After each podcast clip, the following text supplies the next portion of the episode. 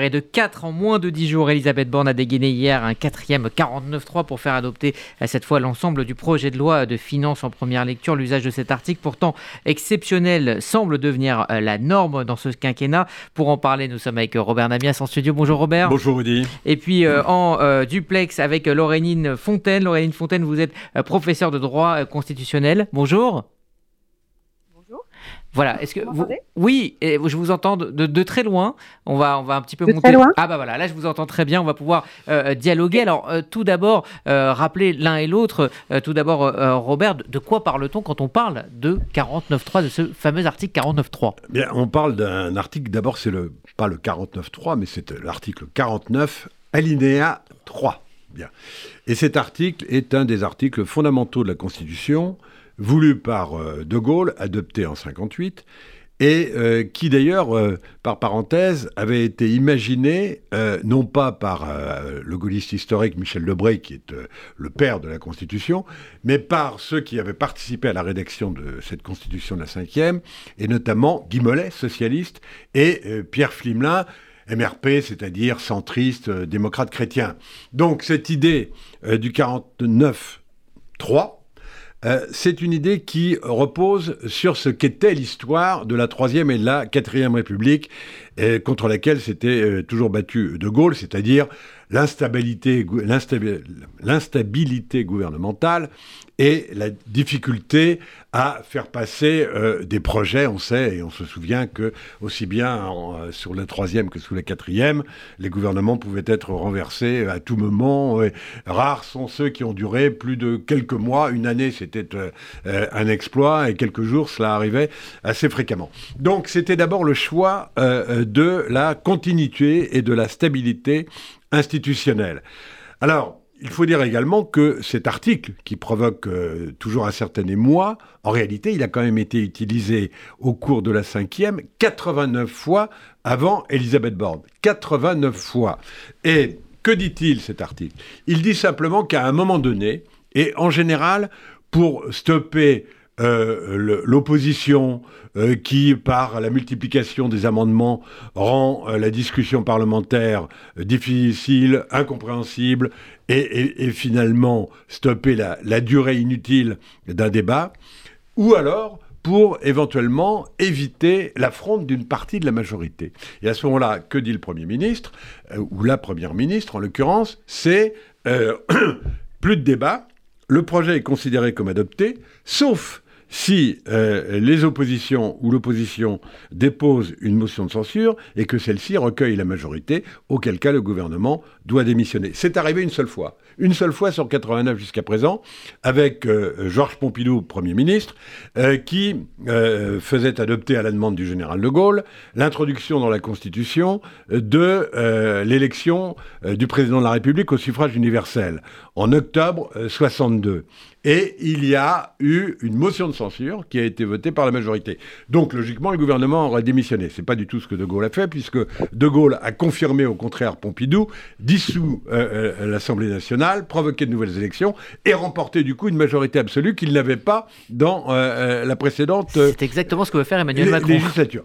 Je ne sais pas si ce qui est- en tout cas, je ne sais pas si le résultat serait le même. Ce qui est sûr, en tous les cas, c'est que c'est un débat permanent cet article 49 alinéa 3 entre la nécessité euh, de euh, la discussion parlementaire, du débat démocratique et euh, l'impérieuse nécessité de la stabilité institutionnelle. Et donc, entre les deux, on choisit. Alors, il faut dire que celui qui a battu tous les records, on l'a dit à plusieurs reprises, mais je le rappelle, de l'utilisation du 49.3, c'est Michel Rocard. Et pourquoi? Parce que, comme dans la situation actuelle, il n'avait pas de majorité absolue.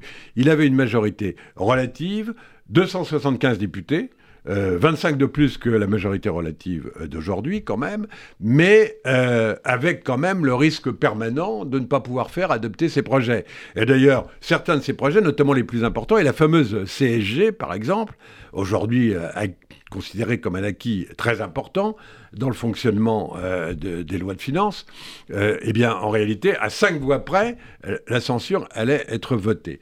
Et au fond, ce qui était un peu gênant, notamment avec le gouvernement Rocard et les gouvernements Cresson et Bérégovoy, avec cette majorité relative, c'est qu'à tout moment, euh, ce 49.3 pouvait être utilisé. Donc, ça occultait quasiment tous les débats. Depuis 2008 et la réforme institutionnelle voulue par Sarkozy, ça a été limité à tout ce qui concerne les finances et le budget de la France et de la sécurité sociale. Alors cela dit, ça peut être assez large parce que, euh, notamment, on l'a vu avec François Hollande, aussi bien euh, les fameuses lois Macron que la fameuse loi El Khomri euh, sur les retraites ont été adoptées par le biais du 49.3, alors que ce n'est pas une loi de finances, mais ça touchait aux finances de l'État. Voilà, il faut remettre tout cela en mémoire pour comprendre à quel point, à la fois, c'est un, une clé institutionnelle tout à fait légitime dont peut se servir le gouvernement, mais qu'il est vrai qu'à chaque fois, elle peut faire euh, débat, car elle rompt euh, la discussion parlementaire qui est quand même le, propre même de la démocratie. Euh, Laureline Fontaine, il y a cette critique hein, de parler d'un 49 alinéa 3 comme un article anti-démocratique. qu'en pensez-vous? Alors, écoutez, le premier principe de la Ve République, c'est le principe majoritaire. C'est seulement s'il ne fonctionne pas que euh, le 49.3 peut être euh, utilisé. C'est comme ça qu'il a été euh, conçu. Il, vient en quelque sorte de manière seconde par rapport au fonctionnement majoritaire. donc, non démocratique, c'est quand même assez délicat à, dire dans la mesure où il est prévu dans la Constitution. le gouvernement peut en faire un usage tout à fait, tout à fait légitime. Euh, je voudrais simplement préciser que euh, lorsque la motion de censure a été adoptée en 62, c'était effectivement pour, pour la raison de, la révision de la Constitution, mais, mais ce n'était pas dans le cadre de l'article 49.3 parce que la Constitution prévoit de toute façon que le Parlement peut déposer une motion de censure contre le gouvernement euh, indépendamment de l'article 49.3. Donc à proprement parler, l'article 49.3 n'a pas entraîné d'adoption de motion de censure jusqu'à présent. Euh, alors, est-ce que c'est antidémocratique? Euh, La difficulté, c'est évidemment de savoir ce qu'on doit désigner par démocratie. Qu'est-ce qui est le plus démocratique? Est-ce que c'est le fait de faire usage des armes que prévoit la Constitution dans le cadre d'une configuration tout à fait particulière comme celle que que le Parlement connaît euh, actuellement, ou est-ce que c'est s'abstenir euh, d'en faire euh, usage? Alors, franchement, moi, je ne peux pas répondre à cette question, mais simplement dire que à partir du moment où la Constitution prévoit que pour l'adoption des lois de finances, pour l'adoption des lois de financement de la sécurité sociale, le gouvernement peut faire usage de, cet article, alors il, est bien légitime qu'il le fasse. Mais maintenant, en revanche, je voudrais préciser quelque chose.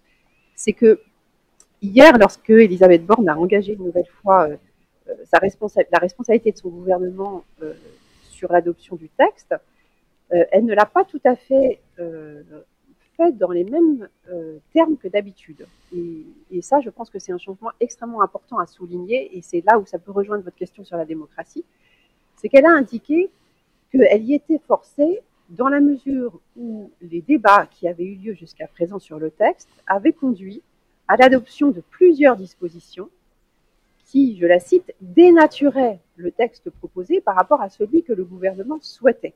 Et là, je pense qu'il y a une difficulté parce que euh, c'est nier euh, le pouvoir du Parlement qui est précisément euh, de délibérer et d'adopter lui-même la loi, même si c'est sur la proposition du gouvernement. Ce n'est pas le gouvernement qui fait la loi.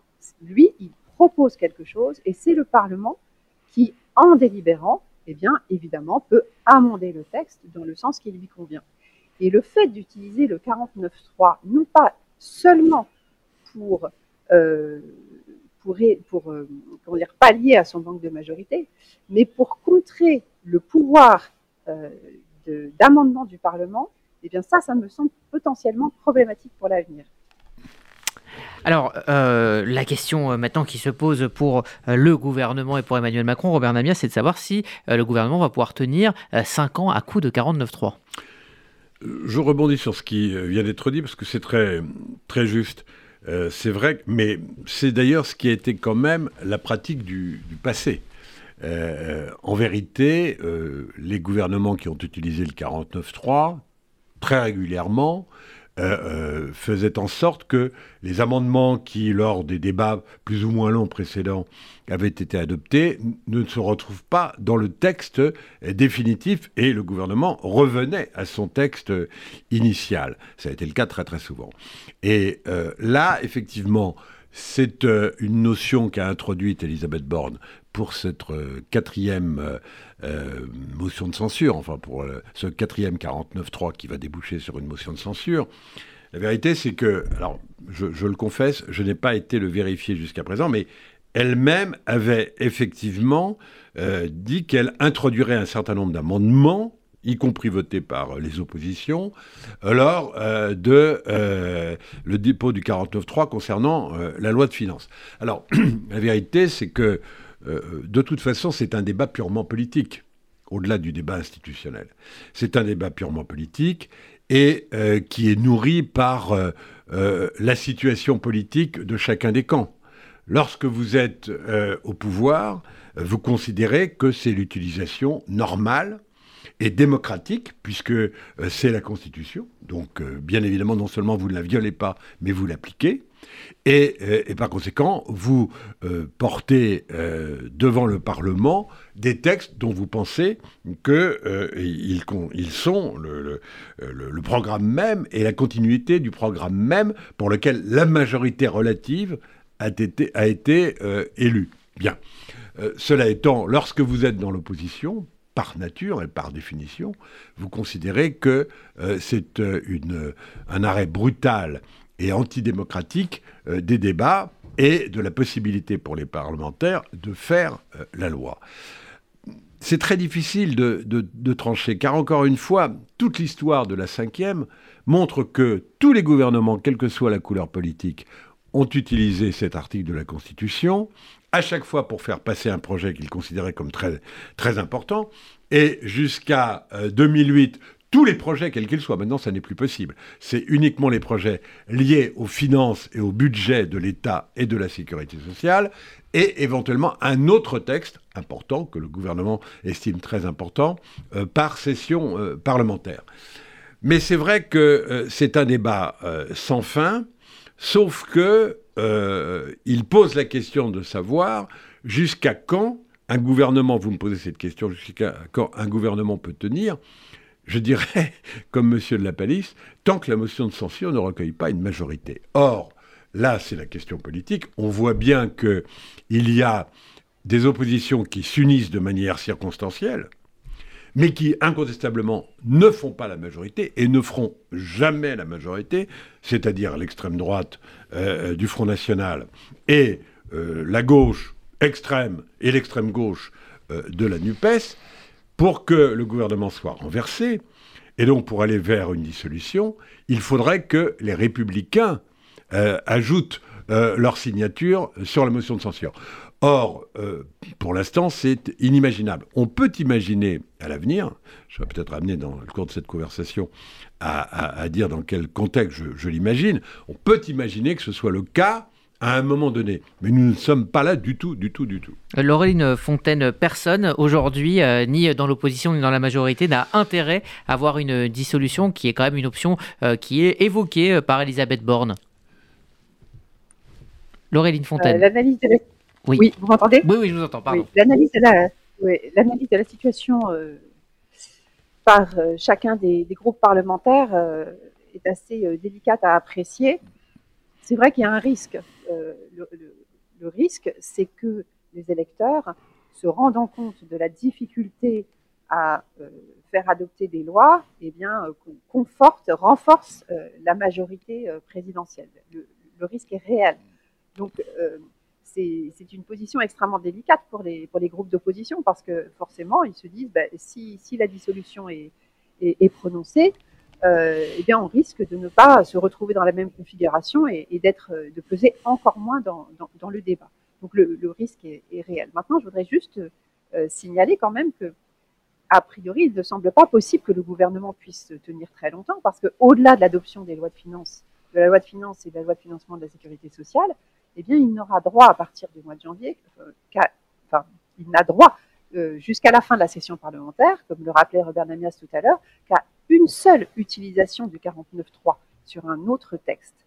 Donc, soit, soit il il décide de se limiter à l'adoption d'un seul texte sur toute la session parlementaire en dehors de la loi de finances et de la loi de financement de la sécurité sociale, soit il va être contraint de trouver des compromis euh, assez importants sur tous les autres textes pour obtenir qu'ils soient adoptés. Euh, et si, euh, s'il ne fait pas ces compromis, il ne pourra pas faire adopter de, de, loi, ou en tout cas, des lois pourront être adoptées qu'il ne souhaite pas. Cela veut dire donc que les, des, blocages sont, sont, à, sont, à, prévoir, tout simplement. Ben, des blocages, alors, des blocages de la volonté euh, de la majorité présidentielle, oui, ça ne signifie pas forcément que des lois ne pourront pas être adoptées, mais pas forcément dans le sens que euh, le souhaite la majorité présidentielle. Robert Namias. Oui, en cas de dissolution d'abord, je pense que le risque euh, est partagé. C'est-à-dire qu'effectivement, on peut imaginer, je rappelais le cas de 62, où finalement De Gaulle, qui n'avait pas une majorité absolue à lui tout seul, euh, en 62 et pendant les trois premières années, de son mandat, s'est retrouvé avec une majorité confortée et absolue euh, après la dissolution. là, la situation est plus complexe parce qu'on voit bien quand même que à la fois la, situation du président de la République, donc du gouvernement, donc de euh, la majorité, euh, est, assez délicate dans le pays. Je, ne peux pas dire autre chose. Je, ne sais pas, moi je ne crois pas beaucoup euh, aux sondages de popularité, etc. Mais on voit bien quand même que il n'y a pas une majorité absolue des Français, en tous les cas, favorable à la fois au président et, et, à la majorité actuelle. Pour autant, compte tenu du système institutionnel, ça ne veut pas dire qu'il ne retrouverait pas une majorité absolue. La deuxième euh, raison pour laquelle c'est un risque pour tout le monde, donc c'est un risque pour l'actuelle majorité, il n'est pas du tout certain euh, qu'elle soit confortée. le deuxième risque, il est pour les oppositions, et en particulier, il faut bien le dire pour la gauche. Euh, parce que, et la NUPES. Parce que euh, mathématiquement, quand on regarde bien à la fois le système électoral et euh, la géographie électorale aujourd'hui, on a du mal à imaginer qu'il y ait une coalition qui, cohérente qui permettent de gouverner indépendamment de cette majorité relative d'aujourd'hui. C'est-à-dire que même si on peut imaginer, mais enfin encore une fois là c'est de la prospective, hein, presque du café du commerce, mais je me permets de l'imaginer quand même, on peut imaginer qu'il y ait une forte poussée du Front National dans ce cas-là, euh, et au fond pas forcément une poussée, plutôt un affaiblissement de la NUPES, compte tenu effectivement des désordres créés parfois euh, par euh, les insoumis. Et donc, euh, les républicains étant dans un état assez difficile aujourd'hui, on voit mal c'est la question de la majorité de rechange, si vous voulez.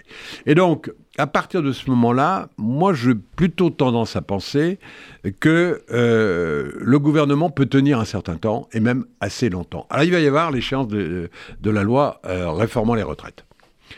Et là, effectivement, ça va être l'épreuve de vérité. Alors, le 49.3 peut être utilisé euh, je disais tout à l'heure que la seule situation dans laquelle la dissolution s'imposerait à un moment donné, motion de censure ou pas motion de censure, c'est dans une véritable euh, situation de blocage du pays, comme on l'a connu au fond que deux fois depuis 60 ans, c'est-à-dire en 68, plus de transport, euh, plus, plus d'essence, plus de vie économique, et 95.